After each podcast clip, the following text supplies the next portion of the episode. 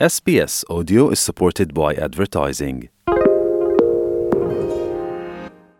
SBS is Australia's most trusted multilingual broadcaster.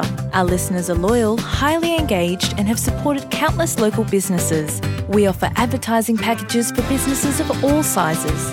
Our experienced sales team will guide you through the process of owning a great campaign. Bring your own ad or have our production team make you something in one of our 68 languages. Start the conversation with your new audience today. Email sales at sbs.com.au. SBS 한국어 프로그램과 함께하고 계십니다.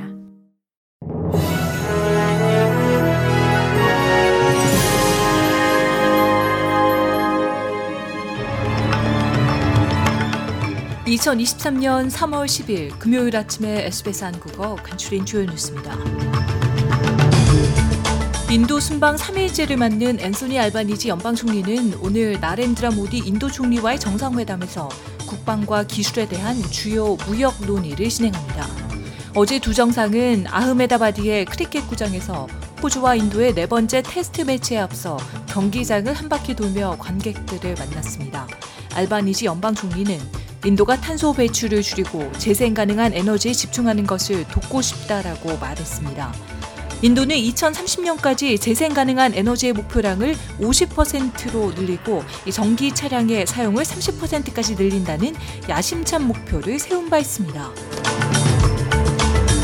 호주의 핵 잠수함 획득이 2차 세계대전 이후 호주 군사 능력에 있어 가장 큰 진전을 만들어낼 것이라고 리차드 마스 연방총리 대행이 밝혔습니다.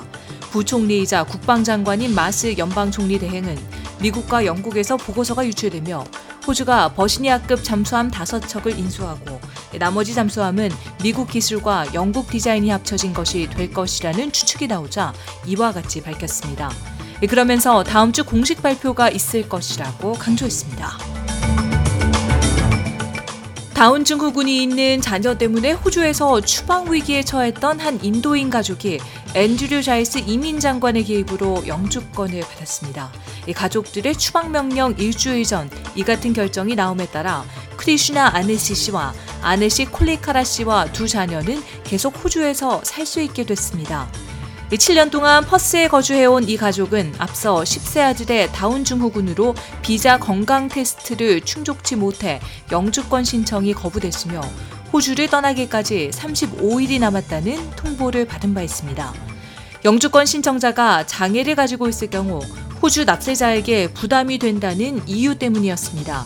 하지만 자이스 장관은 어제 가족에게 보낸 편지에서 개인적으로 귀화의 사례를 고려했으며 행정심판재판소의 결정을 대신해 이 사례의 공익적 권한을 행사키로 했다라고 밝혔습니다. 이번 주 들어 19번째 난민 선박이 지중해에서 포착됐다고 자선단체 씨워치가 발표했습니다. 어제 이탈리안 해양경비대는 몰타에서의 수색 및 구조 지역에서 83명의 목숨을 구했습니다. 이들은 튀니지에서 낡은 선박을 타고 온 이민자들이었습니다. 이탈리아의 조지아 멜로니 총리는 이민자들에게 죽음과 심각한 부상을 일으키는 이민자 밀수를 범죄로 규정하는 법령을 승인할 것으로 밀수업자들은 징역 30년형에 처해질 것이라고 말했습니다.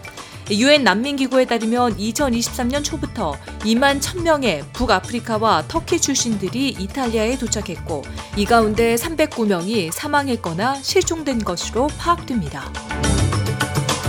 고국의 윤석열 대통령이 4월 미국을 국빈 방문하는 것이 공식화된 가운데 대통령실이 방미 세부 일정 일부를 공개했습니다. 대통령실 김은혜 홍보수석은 브리핑에서 윤 대통령이 다음 달 26일 미국에서 공식 환영식에 참석한 뒤 곧바로 조 바이든 미국 대통령과 한미 정상회담을 진행한다고 밝혔습니다.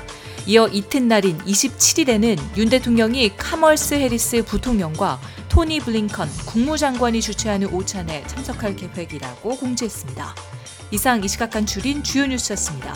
뉴스의 나혜인이었습니다.